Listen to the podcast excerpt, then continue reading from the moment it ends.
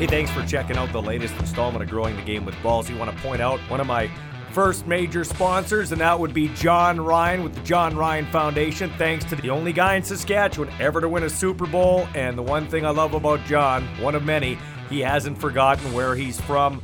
Always propping up Saskatchewan football, baseball, and this podcast. So thanks to him. Our first quarter sponsored by Face First Medical Aesthetics above Gabos on Dewdney Avenue in the heart of Regina. Go see Crescinda and Teelan over there at Face First. They'll treat you right. They are top of the industry in customer service. And that name is growing big time in the aesthetics business. Beat back father time with Face First Medical Aesthetics. All right, first quarter, Jim McMahon was supposed to be the featured guest speaker at the U of S Huskies Dogs Breakfast, but COVID threw a wrench into that. I had a chance to catch up with the two time Super Bowl champ, once as a starter at quarterback for the Chicago Bears, and once as a backup behind Brett Favre and the Green Bay Packers when they beat Bill Parcells and the Patriots in New Orleans. We asked Jim Kelly, where the heck does his legendary toughness come from? How's everything going up there? We're doing great, man. So, first things first, you were supposed to actually do a dinner up the highway in Saskatoon with the U of S Huskies pre-pandemic, but the pandemic kind of threw every uh, threw a wrench into it. I was going to go to that dinner. I'm, I'm sad I missed out on it. Yeah, I was I was looking forward to doing it as well. I, I'd been up there a few years back and and did a, a similar type dinner and had a heck of a good time. So I was looking forward to coming back, and then uh, you know all this stuff hit and you know, with your uh, the guy in charge up there for you guys, I, I don't know if I'd ever got back out of there. So I'm glad glad things have uh, calmed down a bit. That's good. I'm glad you think along the same way as me. I love it.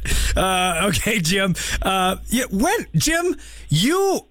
I, I'm, I'm not going to lie to you. I was never a Bears fan, but I was a Walter Payton fan. Who couldn't be? And I was a Jim McMahon fan because of your toughness and your moxie that you just displayed right there. So, when did you realize you were the toughest guy on the field? At what point in your life did you realize I'm the toughest guy in the field? Well, I I I was able to endure a lot of pain early on in life, and so I think that just carried over. Uh, and I stuck myself in the eye with a fork when I was six years old, and that was pretty damn painful. Um, you know, so I had eye problems all my life. I mean, that's why I've been wearing sunglasses since I was six years old. And so uh, that, and between the the regular beatings I got from my folks from from doing you know some bad things uh, early on, so uh, yeah, I learned to deal with a lot of pain. So it didn't really bother me uh, playing through my career. Yeah, no kidding, man. Let me ask you a question because you, you've been pretty open about dealing with the head injuries and other ailments from football. Jim McMahon, do you ever regret playing football? Uh, well, I don't regret it because that's what I did for a living. I, I would have rather played baseball. That was my first love. That's all I ever wanted to do. But uh, you know, things didn't work out that way, and uh, you know, football football was great. You know, I played 15 years and, and uh, played for seven different teams. A lot of great players, a lot of good coaches, some really bad ones, but uh, I had a hell of a good time. And uh, you know, it's catching up with me now. You know, I've, I've still got some lingering problems. Like you said, my head still bug, bugs me. I have to go back to New York about every four, three to four months to get an adjustment uh, so I can function properly or normally anyway. And uh, other than that, you know, I had a I had an ankle routine ankle surgery uh, a year ago, actually 15 months ago, and uh, ended up getting infected, and so I had to have two more surgeries. And they talked about cutting off my leg. Uh, they saved all that, but uh, now it's not working. Still, I'm still not walking. I'm I'm on a crutch, and so that's been uh, very uh, disheartening. But other than that, you know, hanging in there. Gee, man, you are tough. Tough's an understatement. Jim McMahon joining us here on the Western Pizza Hotline.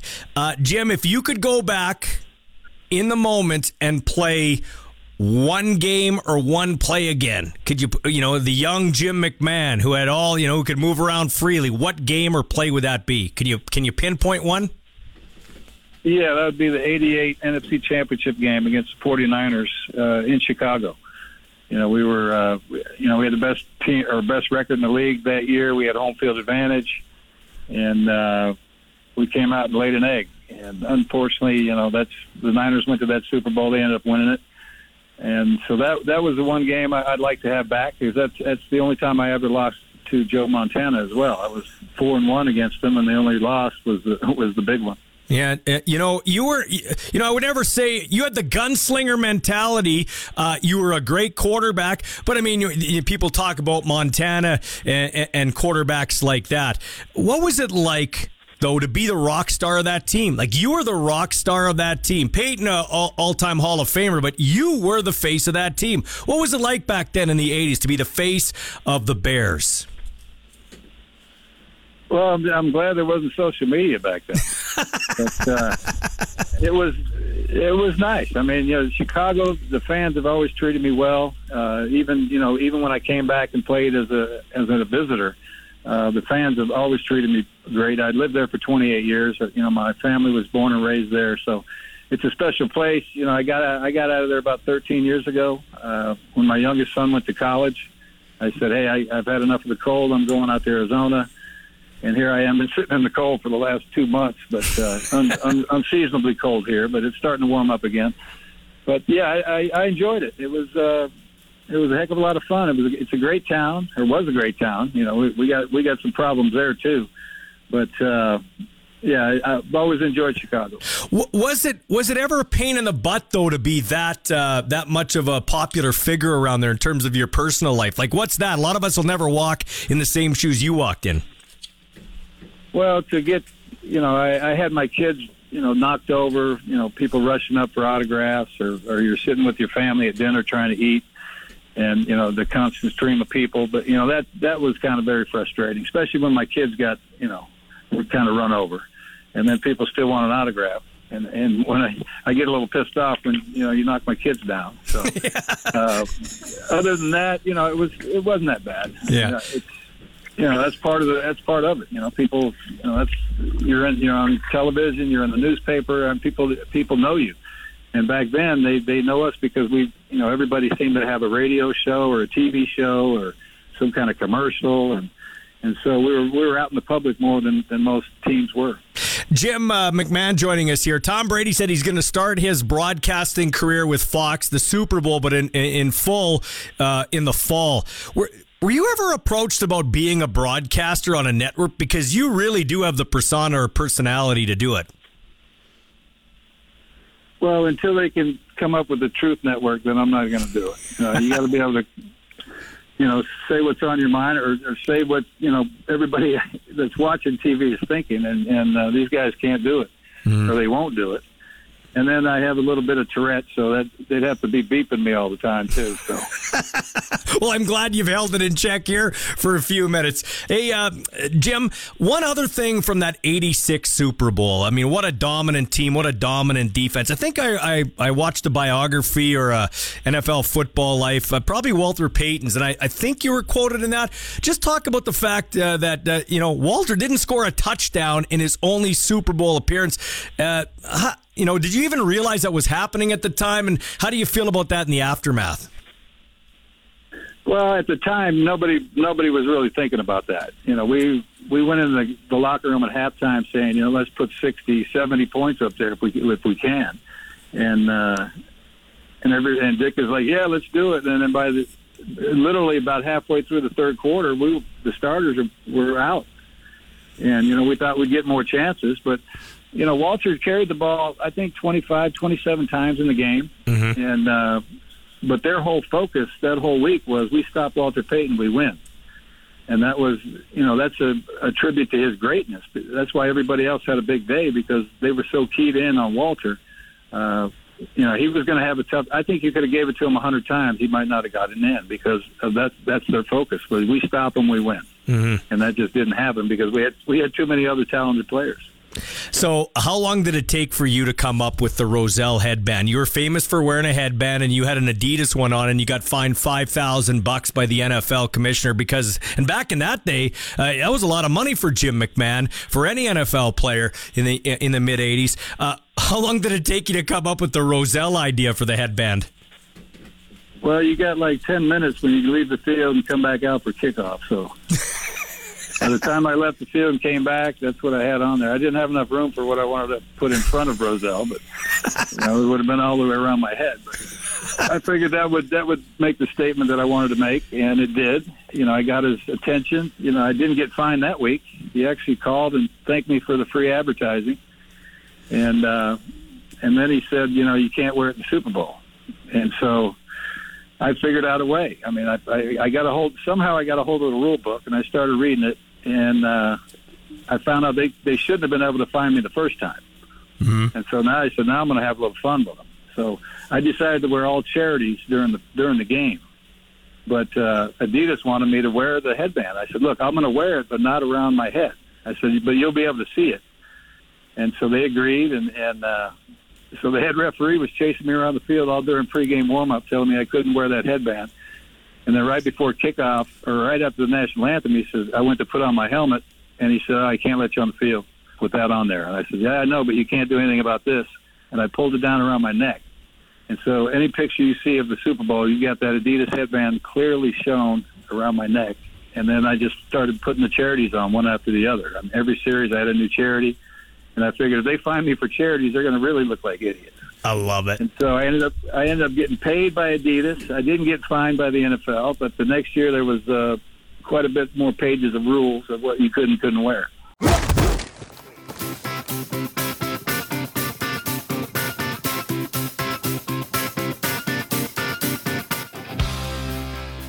Our second quarter is brought to you by Paul Waldo at Royal LePage in Regina. Get in the real estate game with the three time Grey Cup champ by giving him a call at 306 502 5355. Well, the Kansas City Chiefs just finished playing in their third Super Bowl in the last four seasons. I had a chance to catch up with the legendary radio voice. Mitch Holthus. 36 36 tie in overtime. Chiefs first down and goal to go. Mahomes looks to throw it. Pump faking right side. He wants it. A comeback cut. It is caught by Kelce. Touchdown, Kansas City. One of the greatest duos in the history of the National Football League. Patrick Mahomes to Travis Kelce on a push fade comeback.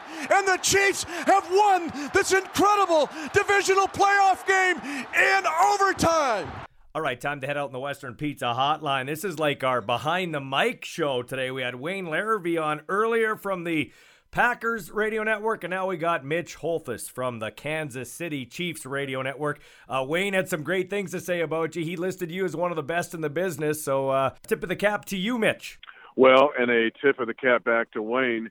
Uh, I would echo uh, the thoughts and boomerang it back his way. You know, he warmed the chair for me. Mm-hmm. He was the voice of the Chiefs prior to Kevin Harlan, and then I took Kevin's place. But yeah, for sure. But I also want to give a shout out. I want to dedicate this segment to the Saskatchewan Rough Riders who became Kansas City Chiefs.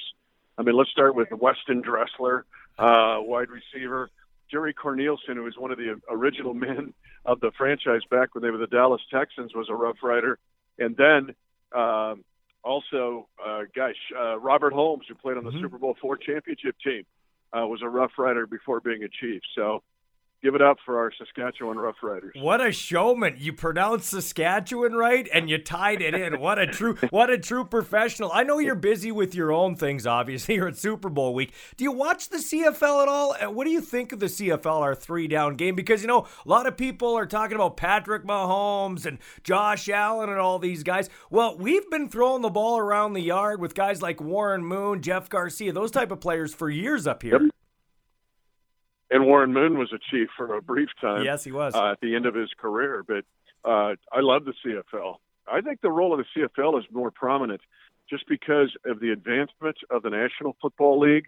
Uh, the fact that you see these other leagues. I mean, we know that they're they're out there, but with the uh, Canadian Football League, uh, the development of players, finding anywhere that NFL can find players, uh, becomes a uh, you know, an asset. And I think that's the case with the CFL. I'm not just saying that to you. Mm-hmm. Uh, our senior team reporter, Matt McMullen's right here, and we were just talking about uh, these guys that played for the Chiefs and the Rough Riders. Mm-hmm. Uh, but I mean, Calgary, uh, we can just go right down the line. I think it's a, uh, I think it's awesome. It's awesome, man. Mitch Holthus joining us here. How did you come up with that signature call that I opened this segment with? Your touchdown call. How did you come up with it? You know, very organic. But think about it um, three hard syllables there, Kansas City, and it's almost like a percussionist uh, that's banging a cymbal. It's there, and it's it's you don't have to fabricate it because it's um, there is a hard consonant, but it, it it organically happened. It started back in the uh, kind of the early 2000s in the Dante Hall time, and it stuck. But what's kind of fun is I'll I'll see little kids playing. Right, they're playing a pickup game, or they don't see me or know who I am or whatever. But then they'll play, and then they'll do a touchdown, Kansas City, as little kids. And I thought, you know what, my work is done here. Mm-hmm. I can I can move on. Uh, so that's awesome, uh, man. Anyway, it's I, uh, yeah, it's great. I love it when a radio guy can bring the game to life. Who's your Who's your favorite yes, Who's your favorite all time Chief? Can you answer that? Ooh, man, I've got so many. Uh, I really can't. Not to single them out. One of these days, I'll write a book. Nobody will read it, but I'll write it just to be cathartic, and I'll have my all time Chiefs team. Uh, but to say there's one single great Chief would be, I think, somewhat presumptuous. Mm. Although Mahomes and Kelce right now might be tied at the top of what they've meant to this franchise, really what they've meant to the National Football League historically. Honestly, Michael, I think they're underrated. What they have done mm. in this five-year span has not.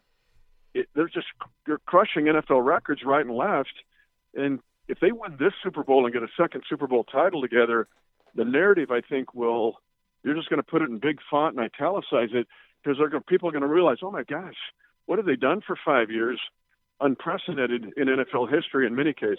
You uh, you raise a very good word there. It's prominent in our world in different facets. Narratives, okay? You can't take away from the greatness yep. of Mahomes and Kelce. They're the best of their position. But if the Chiefs don't win on Sunday, what does that narrative look like in terms of getting to the championship, all those AFC championship games, getting to the Super Bowl, and, and not winning maybe as much as they should? And I know perceptions, everything. In well, fact, just, yeah, I know perceptions, everything. Yeah, in facts be, are negotiable. You know what I mean? Yeah, I mean, and this team has been undersold though this year and really for the last several years.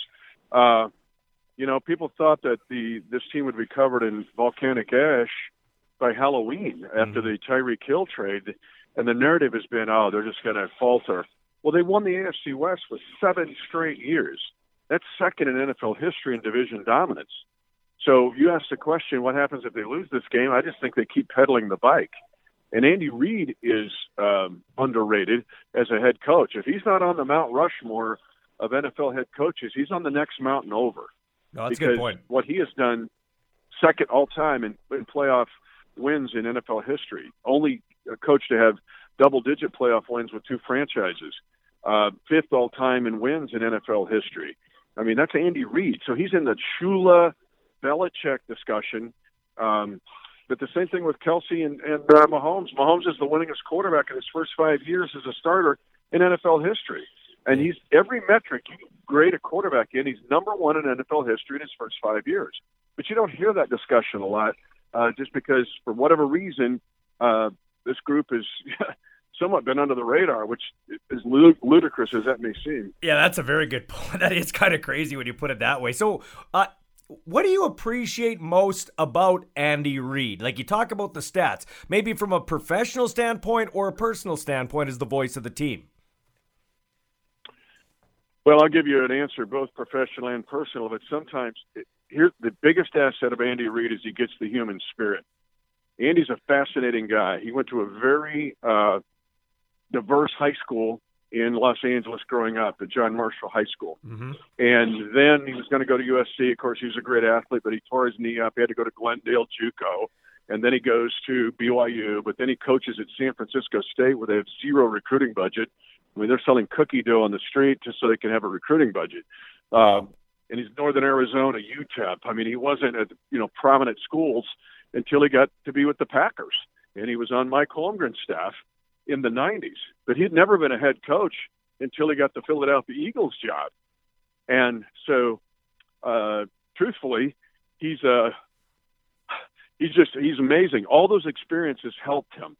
He gets the human spirit. He is able to relate to players, and then he's a brilliant dude. I mean, he he's really revolutionized the game more than people think in the passing game in specific in the way he uses geometry uh, he'll write a book someday or give seminars. He won't give it out yet, but there's some secret sauce to Andy on the field in the way he designs plays and concepts, but also uh, in his his the way he uh, handles basically being a CEO.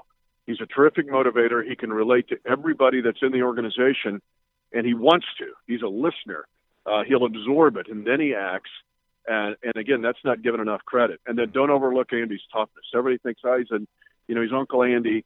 He's bringing you know fried chicken to the the uh, family gathering. No, he's coming after you. Yeah. Which is what I said on NFL Network back in the spring. Andy's coming after you and he's coming after you with the best quarterback in the league. And here we are. Mm-hmm. We're back in the game where people thought we'd be out of it by Halloween. Sounds like I got two books to read: Mitch Holthus and also Andy Reid. I can't wait till those books come out. Hey, so you've we've talked we've talked about Andy Reid. It could be the Andy Reid Bowl. It could be the Kelce Bowl. You talked about Mahomes. Yep. For Mitch Holthus, the longtime announcer for the Kansas City Chiefs, what is the biggest storyline for you here for this Super Bowl? that the 10 years of winning, unprecedented winning for the Kansas City Chiefs, and again, NFL historic proportions with division dominance and winning 12 games for five straight years, uh, is either and to host five straight AFC championship games, which has never been done by an NFC or AFC team. The pillars and the the concrete and the red iron of that 10 years was built in the 14 years of Andy in Philadelphia. Hmm. Meaning, when he got the job with Kansas City, he brought the infrastructure of the success in Philadelphia with him to Kansas City. Our athletic trainer, uh, Brett Veach, the general manager, the president, Mark Donovan. Uh, there's so much that are pillars of what is a Chiefs Kingdom success now that was really begat in the potting soil of Philadelphia in the 14 years there. The Mount Rushmore of radio announcers right now in the NFL, and I've had all three on in the last two weeks. It's Merrill Reese, it's Wayne Larrivee, and it's this guy, Mitch Holthus. And then I'm trying to figure out the fourth one, but you're on the mountain for me, man. Thanks for taking time out of your schedule. I appreciate it. In a lift of the chalice of the Chiefs Kingdom, of the sweet nectar that is in the chalice, raising it to our Saskatchewan Roughriders who became Kansas City Chiefs. We remember them today. I love it. Take care, my friend. All right. See you guys. After further review, it looks like the receiver didn't catch the ball, but he tried really, really, really super duper hard to catch it. So we're calling it complete and giving him a participation trophy.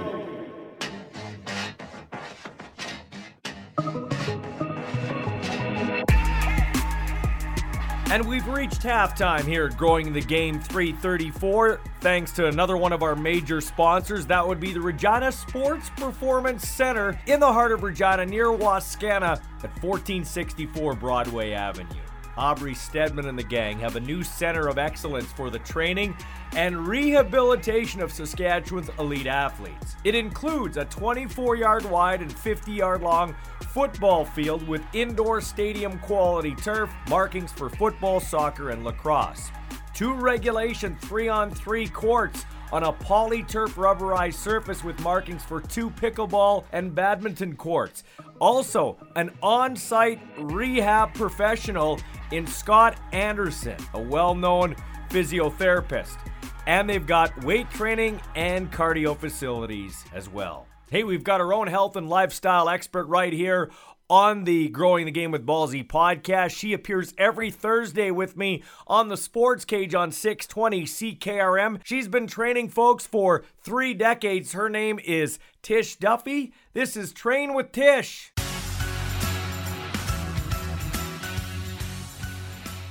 And I want to talk about now, for me, it's not a big deal. I've always been kind of a smaller guy. I stay right around 165 to 170. Don't usually go much lower or higher.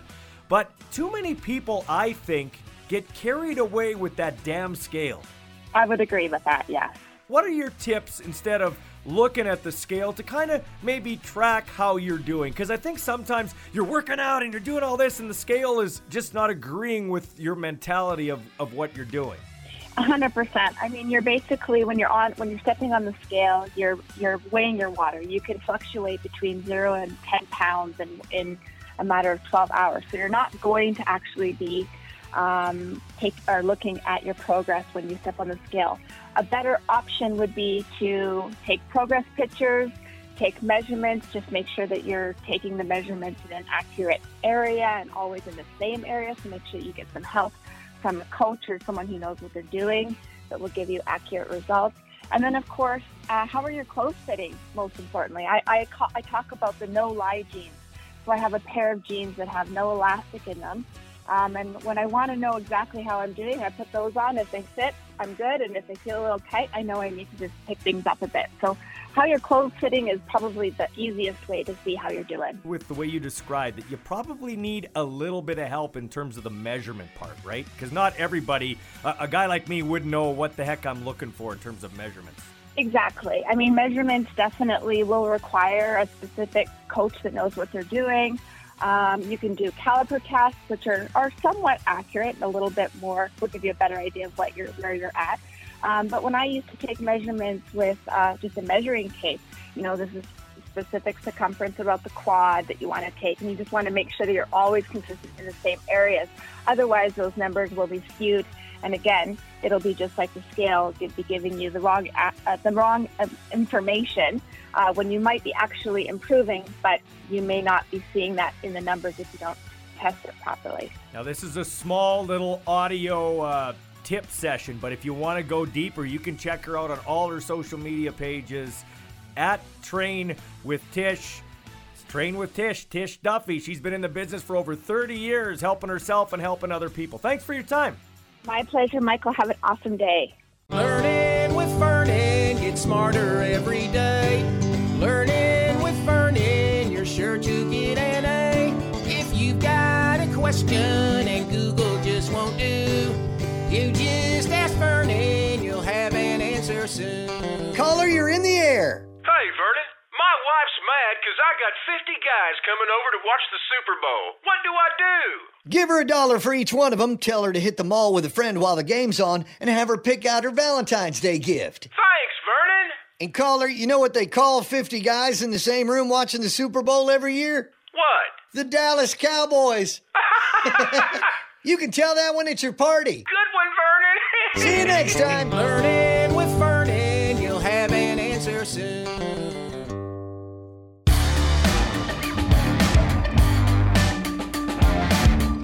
Time to kick off the second half of Growing the Game with Ballsy, episode 334. Our third quarter sponsor is Hammer Time Roofing in Saskatoon. My good buddy Kevin Welsh, Saskatoon's only certified roofing business. They specialize in GAF, Certainteed, and Malarkey Roofing. Give Kevin and his gang a call to get your roofing needs met at 306 262 Roof.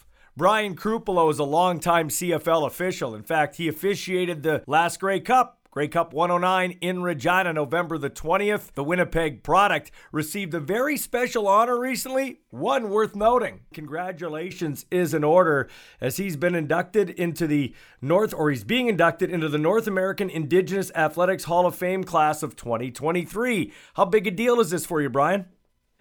You know, it's a it's a it's very humbling. I can tell you that as as an official, you don't, you know, we're not there for recognition, but uh, to be recognized for the work that I've done in the with the CFL in the community, it's it's uh it's a good feeling.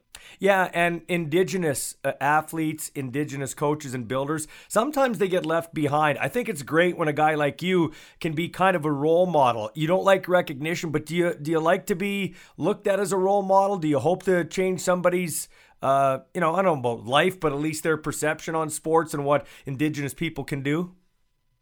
Yeah, I, I think um, very much what you said. Uh, I try not to to say I'm a role model, but at the same time, given the the positions that I do have with my jobs, uh, I I think I am uh, indirectly um, to to have the ability to to think that that we can make a change in, in even just one person is uh, is something that's very impactful, and and it's something that I, I think we strive for to try to make a difference.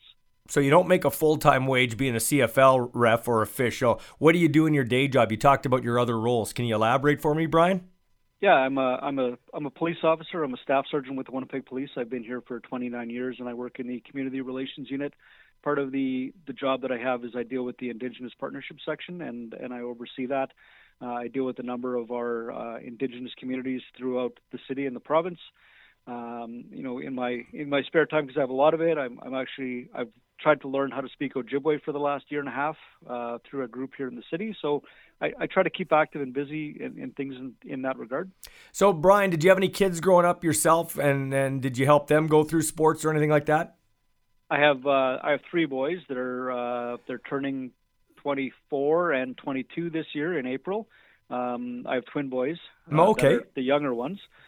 Um, so I've I've helped coach their their sports that they would do, um, all of their activities. Um, try to be actively involved in, in making sure that uh, that they're they're getting the experiences that they want. Um, I never imposed my will for them to play any sport. It was their choice, and and I would just support them. Brian Chrupalo joining us here, uh, longtime CFL official. 17 years. How did you get into officiating, Brian? I worked, ironically, with Al Bradbury um, when he was starting his officiating uh, here in Winnipeg with the Amateur um, Association. So for about two years, he hounded me to uh, to become an official to join them.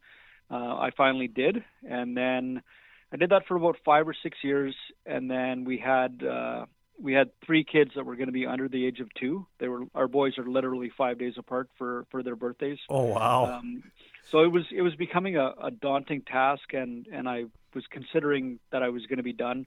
And at the time, the director of officiating was George Black, and he called uh, and wanted to meet me. Um, so I kind of funny. I, I went to the to the place to meet him, and I was working in our gang unit here in Winnipeg, and at the time I had longer hair and and I wore a Harley Davidson shirt, a pair of jeans, and a pair of work boots, and I had my equipment, my force options on my on my belt.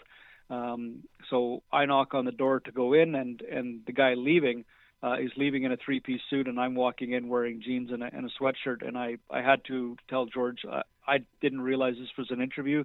I'm I thought I was coming to meet you to say hi, and uh, and I'm working. As soon as I'm done this, I'm going right back to work. So we we talked for about an hour, and then I left with a with a job where I got I got three games into CFL for the first time, and and that's what changed. Leaving football uh, because of the time commitment, and and I was able to uh, to join the CFL. What's the best thing about being a CFL official, Brian Chrupalo? You know, it's it's really there's a lot of things. The, the, the people that I work with are fantastic. Uh, 42 dedicated officials across Canada this year will do games. Uh, to the support systems from that, the interactions with the players and coaches, where where you develop a relationship and talk to them. Uh, walking around the stadium before the game, and, and there's some fans that know who you are, and, and they, they talk to you and they engage with you. Um, you know, I have a lot of fun doing doing this job, and it's it's been a it's been an incredible opportunity for, for a kid from Manitoba Housing to uh, to grow up and and move into the CFL where I've traveled across Canada and and I, you know I've even done that one uh, exhibition game in the NFL. So to me, it's been it's been a very rewarding career. Mm-hmm. What's the hardest? Uh, what's the harder game to officiate, the NFL or the CFL? Um, well, only the NFL game because because we we were just sort of thrown into a spot. Mm-hmm. Um, you know, they're they're big, fast guys, but you know the CFL game, bigger field, more players, more movement, uh, different activities. The kick, we have a kicking game because of the Yeah. returns. So I like our game. It's more challenging uh, to me. But just going down there and being told, okay, you're you're you're the second field judge per se, and and you're going to share the duties. You know, there there wasn't a whole lot of whole lot of opportunity to do something there, and and it was an exhibition game. So I've done high level, you know, I've done Grey Cups, I've done playoff games, I've done Labor Day in Saskatchewan. You want to get intense? That's that's intense, right? Wow. How does ma- How do? Okay, so let, us check. I, I imagine you were a Blue Bomber fan coming up, Brian. So I- I'm just going to assume that. Okay. Uh, uh, you know, you're a human. You are a human. Uh, if I was a Rider fan, which I am, and I um. And I had to do a national broadcast between the Bombers and the Riders. I could do it because I'm a pro, but it would be kind of, you know, it would still be tugging at my heartstrings to kind of put a little more emphasis on the Rider touchdowns. How do you manage that? How do you keep that in check when you're doing a, a Labor Day Classic Bombers and Riders? I, you know, I think you said it. You said it right there yourself. Is is you're being a pro, uh, professional official, and and we're scrutinized. All of our plays are reviewed and watched. Um, I was a football fan growing up for a number of teams across the league, and and I don't. I, I've had to put that all aside. Mhm. Um, I don't even have a, an NFL team because I just I just don't. I'll watch football. I'll enjoy it. I'll sit around. Well, the the emotions of the game, I I have to. I have a job and I have to be transparent to my job. I I I would I could not have favoritism towards one team or another, and and it's it's an intense game.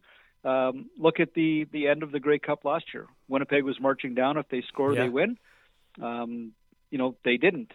Nothing I can do about that. Yeah, the you right were. team you- won the game, and yeah, and the officials had zero impact in that game. and people and should. Yeah, people should know you were doing the game. You were you were Yep. actually doing the Grey Cup game. That's interesting. That's that's the Labor Day Classic on steroids, so to speak. So no, that's a that's a very good point, Brian. Here, I want to ask you this: You're a police officer. How much does your day job help you with some of the facets of the uh, the refing gig? You know, in terms of uh, keeping calm, keeping your emotions in check, dealing with people. yeah, you know, you know, those two jobs they sort of go hand in hand, right? I'm I'm there to enforce the rules, and and regardless of people if they like them or not, that's my responsibility. Do do we have discretion in both jobs to to watch something to to judge it to see if it's impactful? Yes. Uh, dealing with with people when they're when they're emotional um, in police work, sometimes we don't see them in their their best light. Uh, an opportunity to change that perspective for them to to talk to them and engage is a is a great opportunity to try to change the situation with players. Football is an emotional game. You can talk to somebody before or after a game, and and they're a fantastic person.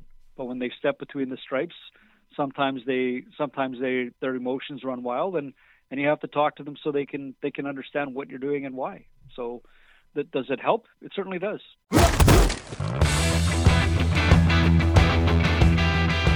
Just ahead of our fourth quarter, we're going to uh, recognize our final title sponsor, Ben Garrow, out in Saskatoon, and PA with his Advantage Collision Shop.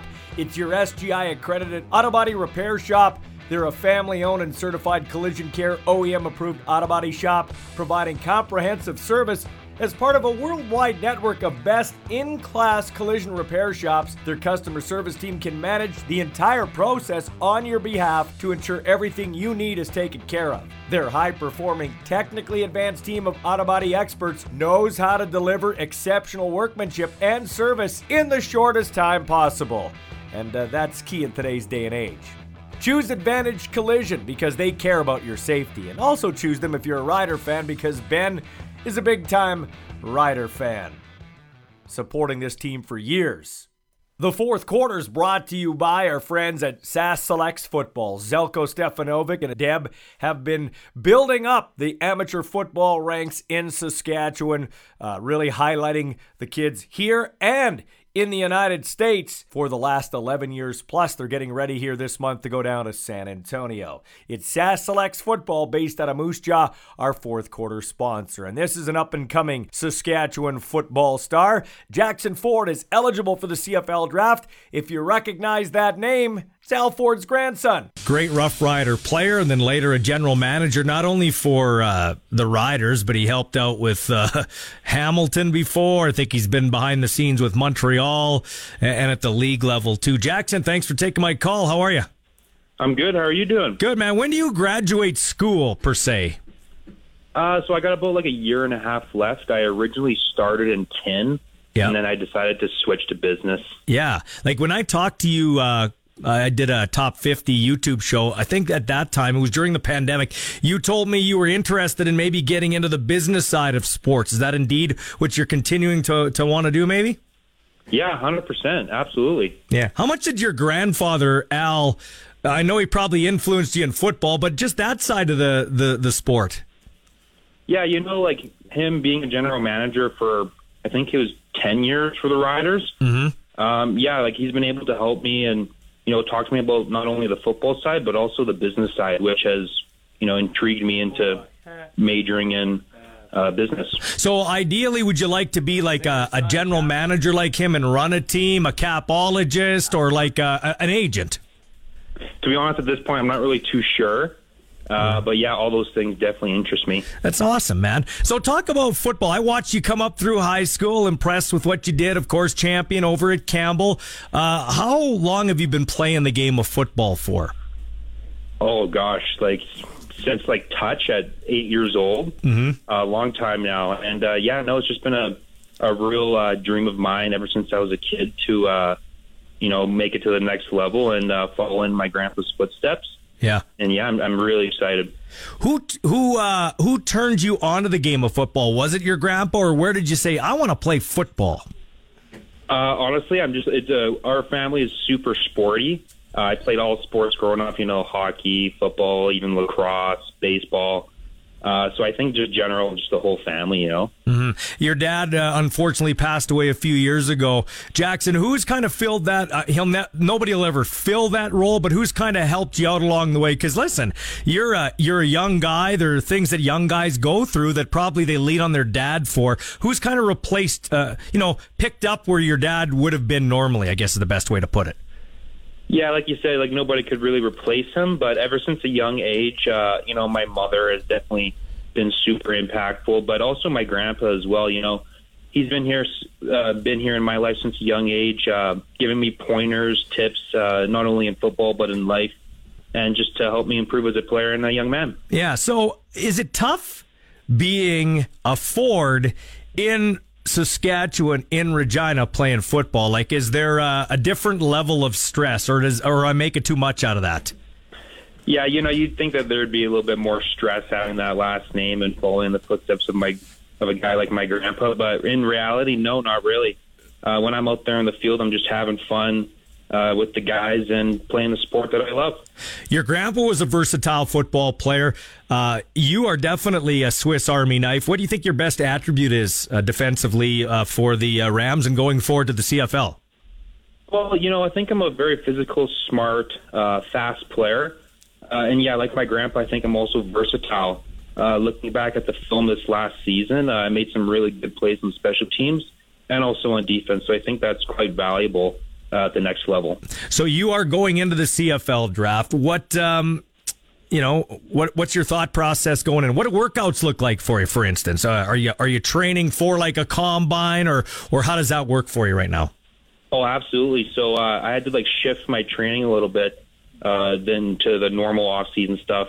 Uh, Cam Ross, our trainer at the U of R, uh, has been doing an excellent job in preparing not only myself but uh, the other Rams that have been invited. And yeah, we're just kind of working on the drills and doing lots of uh, unique training, and it's going really well so far. So I, I thought I'd interview because uh, I, I joke with some guys going into the last year's draft. I'd be their, uh, I'd kind of be their uh, interview example because you're going to have to interview with teams too. Have you have you practiced a little bit about that? As your grandpa told you about kind of the interview process? Maybe you'll get some wacky questions or things like that. Oh well, I know from past players who have gone like last year and the year before that uh, they really try to grill you in the interview. So I think I'm I'm pretty ready. That's good. Hey, talk about your season with the Rams. Uh, I mean, uh, two years ago it didn't really go the way you guys wanted. Thought you rebounded nicely this year, although it obviously didn't end the way you guys uh, would have wanted. yeah, you know, I, I'm still very proud of what our team accomplished this year, Ballsy. Uh, although we fell short of uh, you know the goal of Vanier, but um, I think we're still heading in the right direction for, uh, for future success for sure. Yeah. So guys your age, early twenties, especially now, they, they gravitate towards the NFL, and I'm and I'm sure uh, you watch the NFL too. But do you kind of, because of your family background, kind of I don't want to say lean towards the CFL, but always have an appreciation for the CFL? Like, do you do you watch CFL guys? Because when I ask guys like you, it's like, who's your favorite guy? Oh, my favorite guy's Brian Dawkins, or I like Derwin James, or whatever. If they're a safety, uh, but do you watch CFL guys and and look to to some of them players? To be honest, um, I, I I mean I watch both sports or both uh, leagues, obviously NFL, CFL, but I'd say that I uh, kind of gravitate uh, towards more NFL players like when we're talking about names. Mm-hmm. But I'm still, you know, looking at film and seeing what guys do at the next level in the CFL, Yeah. and how they play and how it, their style changes from U Sports to to that league. Um, so let me ask you a question. I'm a general manager of a team, and I'm going to ask you, Jackson Ford, why should I draft you? Tell me why I should draft you. Like I said before, I'm physical, smart. Uh, I'm a fast player, and I think I'm very versatile. Uh, I think being versatile is important because uh, if you can have a guy who can play defense and specials, I think that's very valuable. And if you're looking for one of those players, I'm your guy. There you go. It sounds like it's it's been practicing. Lastly, best piece of advice your grandfather, Alan Ford, has given you as a football player. The best advice that he's given me. I'd say over the years, um, you know, he's given me all these tips and tricks and pointers on how I can improve as a player. Uh, but I think just overall, just having confidence and uh, uh, not being afraid to make mistakes out there, and just uh, yeah, really just playing with the guys and having fun overall. I know I had lunch with him one time there at their old uh, spot there, Johnny Fraser's Boston Pizza. They always break bread there, and he said, "Never, oh, yeah. never show him you're tired." Has he told you that? Never show him you're tired. There was one, yeah, absolutely. That's probably one of the other biggest things that he's taught me is never show him that you're tired and never show him that you're hurt. that's yeah. A, yeah, that's a good. You got it's all mental games for sure. Well, Jackson, we will be following you closely. In fact, we are going to broadcast the CFL draft, the only radio station in Canada going to do that. So we will do that again this year, and we can't wait to see where Jackson Ford goes. Uh, Regina football royalty. Thanks for your time, Jackson. Right on. Thanks for having me.